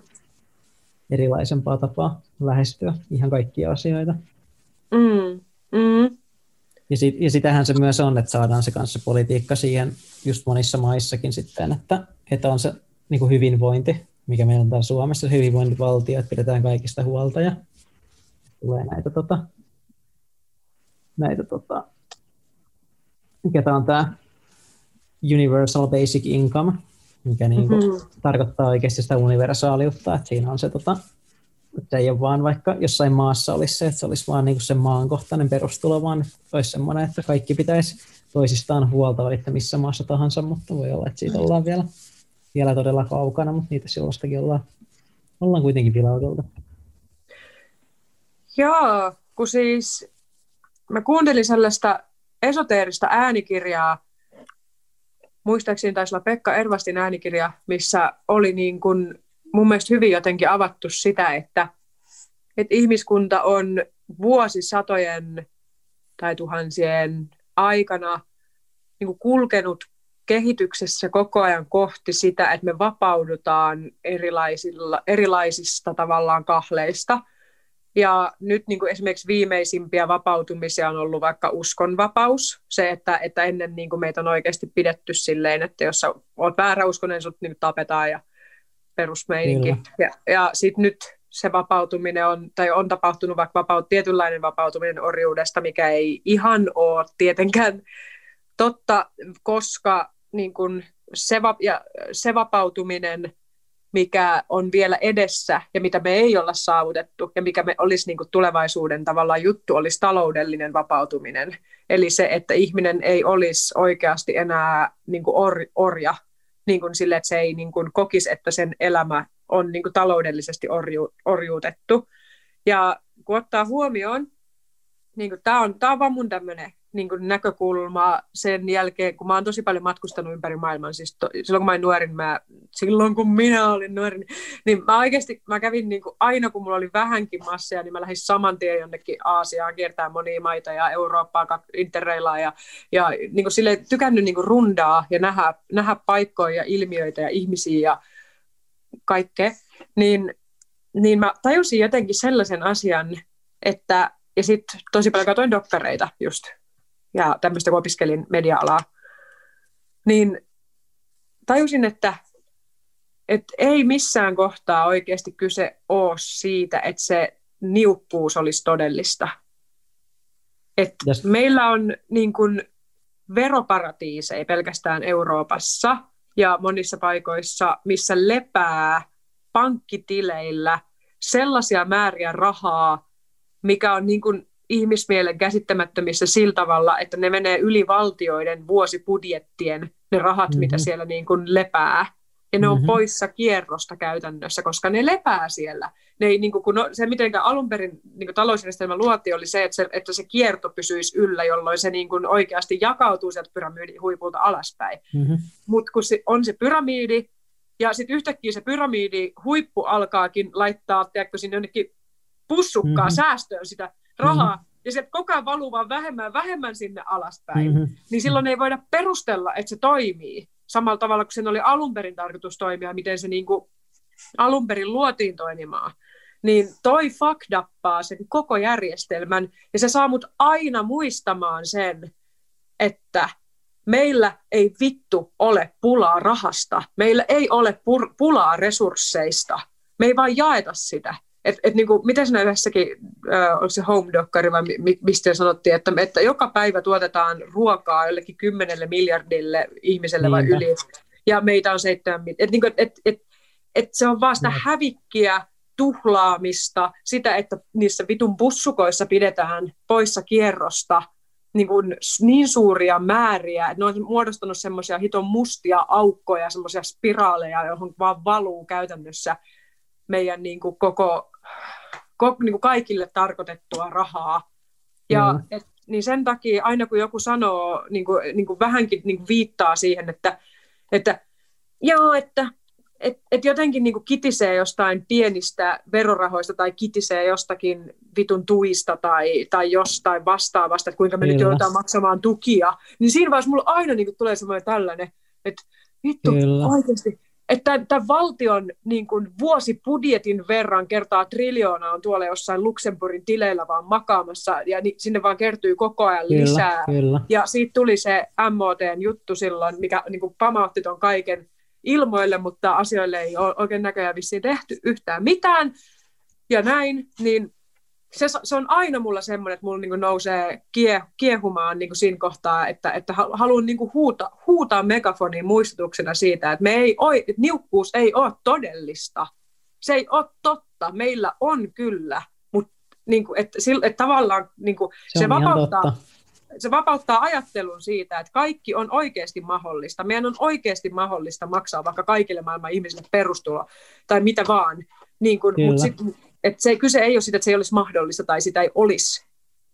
vaan sitä ei vaan tehdä. Kyllä, kyllä. Se on, tota, se on nimenomaan just kiinni siitä, että, että mm. ketkä se maksaa, jos porukka valmi, valmiit, niin kuin, valmiit lähteä siihen. Että tosi moni, moni on valmis lähteä, mutta ne, joilla sitä, joilla sitä rahaa makaa, niin ne ei monesti, monesti jos sitten suuri osa, osa valmiita laittaa semmoista yhteistä kassaa pystyyn. Mm. Se, on, se, on, se on harmi, koska se on se kärsimys on kuitenkin todellista ja sitä mm. pystyttäisiin helpottaa ja ei täällä kuitenkaan ihan oikeasti tarvi kukaan, niin kuin, että se tavallaan lisäarvo, mikä saattaa tulla jo, joillekin ihmisille siitä, että on ihan, ihan himmeenä kaikkia resursseja, niin, niin se välttämättä niin kuin, ihan hirveästi niin kuin nosta kuitenkaan sitä like, elämän, elämän semmoista iloa tai semmoista, ei se niin kuin, että rahaa voisi aina käyttää ja kaikkea resursseja ylipäätänsäkin niin paljon paremmin aina. Jep. Niin ja sitten jos miettii ihan ihmisluontoa, niin kuin mietittiin noita addiktioita ja kaikkea tollasta, niin kuin, että ihmisillä on, niin kuin, niille voi syntyä vaan addiktio siihen, että ne vaan haluaa haalia lisää. Että mä näen sen niin luonnollisena tavallaan, että ihan samanlaisia narkkareita nekin on. Se on muuten, se on muuten ihan totta. Täällä on aika paljon, aika paljon tää on niin narkkaamista kuitenkin tämä elämä silleen loppupeleissä. narkkaamista ja haahuilua. Joo. Siinä on meillä... Marleena. Marleena. Elämä on narkkaamista ja haahuilua. Siinä on, tätä. Siinä on tämä elämä se punainen lanka. Sille opettaa pienelle lapselle, että kuulepa, kuulepa Kalle. Älä mieti mitään ylimääräistä. Muista aina. Laps, lapset alkaa, ne, alkaa, ne haahuilee sinne sen nuoruuden ja sitten ne alkaa narkkaa joskus vanhempana. Sitten lähtee jonnekin Kemiosaarin mökkiin takaisin haahuilemaan. takaisin juurille. Tajun, tajunnut, että ei se narkkaaminen ollut, tuota, ollut mistään kotoisin. Että kyllä tämä haahuilu oli se juttu tässä elämässä. Kyllä, takaisin kyllä. siihen hmm. Et ehkä niin jos miettii, että mitä mulle kävi, kun mä olin siinä mun lockdownissa, niin mä kävin läpi sellaisen uudelleen syntymän tietyllä tavalla, että se mun vanha identiteetti kuoli. Se mun vanha radattaja Marleena kuoli ja, ja tota, sellaisten kaiken itsensä uudelleen tutustumisen jälkeen niin kun tuntui, että oikeasti sitä on syntynyt ihan uutena ihmisenä. Ja sitä kautta ehkä jollain tavalla mä itse ainakin kuljin lähemmäs sellaista niin kuin back to basics. Eli sitä, että kuka mä oikeasti oon, mitä mä oikeasti haluan, mistä mä lapsena unelmoin, mikä mun mielestä elämässä on oikeasti siistiä, mikä on tavoittelemisen arvosta niin paljon, että mä jaksan nähdä eteen vaivaa, ja mikä oikeasti ei. Mikä on mun omia ajatuksia, mikä on yhteiskunnan tai vanhempien tai jonkun muun ajatuksia siitä, mikä on siistiä ja mitä kannattaa tavoitella. Ja sitten kun tajuu, että mä en oikeasti itse oikeasti halua niitä samoja tai mä en ole samaa mieltä, mikä on aika helkkarin tärkeä realisaatio, koska sitä saattaa 30 vuotta enemmänkin vaan juosta jonkun semmoisen asian perässä, mitä joku on opettanut sut haluamaan, niin kuin vaikka ja sitten oikeasti, sit kun sä pysähdyt, sä että en, en mä, että mä en ole itse asiassa samaa mieltä. Vähän niin kuin joku kertoisi sulle, että, että mun lempariruoka on pizza, ja sit niin pizza on parasta, sit säkin oot silleen, aa joo, eli mä, mä juoksen tämän pizzan perässä loppuelämää, sitten yhtäkkiä tajuatkin 30 vuoden päästä, että itse asiassa mä tykkäänkin enemmän susista, mä oon koko ajan tykännyt enemmän susista, mä en olisi tykännyt pizzasta missään kohtaa, mutta mä oon tämän pizzan perässä sen takia, että mulle kerrottiin, että pizza on parasta. Niin kuin, että näin, niin mä toivon, että tämä yhteiskunta ja ihmiset vois käydä tämän saman prosessin läpi, globaalisti kuin mitä mä oon käynyt täällä. Eli se, että me tullaan back to basics, mikä elämässä on tärkeää, mitä me oikeasti halutaan, ketä me ollaan, nähdään kaikki meidän typeryydet ja varjot ja oikeasti hiilataan meidän traumat ja kohdataan meidän, meidän kaikki tämmöiset jutut, synnytään uudelleen ja sen jälkeen luodaan vitusti siistimpi yhteiskunta siltä pohjalta. Filosofia voisi tulla taas trendiksi, tämä, että tota, mietitään näitä peruskysymyksiä, että mikä on hyvää, mikä on haluamisen arvosta, mitä tulisi tehdä. Mä, mä tosiaan toivon, toivon, että tämmöinen, niin kuin säkin puhuit tästä tota Ervastista ja Steinerista, niin siitä on joku, joku sata vuotta. Jep. Jep. Mäkin, mäkin luin itse asiassa tuossa tota, just eilen illasta, niin halusin tutustua Steineriin, niin mä luin semmoisen pienen luentoopuksen Hermostuneisuus ja minuus. Ja se oli kyllä diippiä tekstiä. Siis ne on ihan vitsin kovia. Ja siis esimerkiksi Ervasti kirjoittaa se niin kuin, sellaisessa kirjassa kuin Karma ja sairaudet, niin se kirjoittaa siitä, että, että siis tämä olisi jostain 1900-luvun alusta, niin se kirjoittaa jo silloin, että, että yhteiskunnasta on muuttumassa yksi iso mielisairaala. Että ihmiset on niin kuin hermoheikkoja. Ja se on joskus 1900-luvun alussa. Vitsikö se näkisi tämän niin kuin nyt oikeasti, että me ollaan kaikki, niin kuin puhuttiin, puhui sitä hermostohommasta alussa just siitä, että tämä on tämmöinen niin hermosto, joka on ylikierroksilla niin kuin semmoinen niin kuvainnollinen tästä koko meidän yhteiskunnasta ja meidän tavasta elää. Että tämä on semmoista hermostorääkkiä ja siksi meistä tulee hermoheikkoja, meistä tulee semmoisia vitun tällaisia. Niin, niin sitten jos miettii, että Ervasti kirjoitti jo silloin siitä, että, että, tämä, että meistä tulee niin kuin hermoheikkoja ja mielisairaita niin kuin sillä tavalla, miten me ollaan niin kuin lähetty elää. Hmm. Toi on, toi on tosi diippi, että tuommoista pystyy niinku tavallaan ylipäätänsä ennakoimaan, koska ei se ole niinku mitenkään mun mielestä niinku nähtävissä. Ja itsekin jotenkin alkanut, itse on alkanut myös tuosta esoteerisen vähän dibattiin, niin en mä mitään esoteerisia tekstejä koskaan lukenut, mutta nyt mä alkanut vähän kiinnostaa, niin mä en tiedä, Mä niin. Se Kyllä se hiipii se hörhöys sieltä. No joo. Esoteerisuus on itse asiassa kaukana hörhöydestä niin kuin sillä tavalla, että se on oikeasti ihan vitsin tiukkaa kamaa.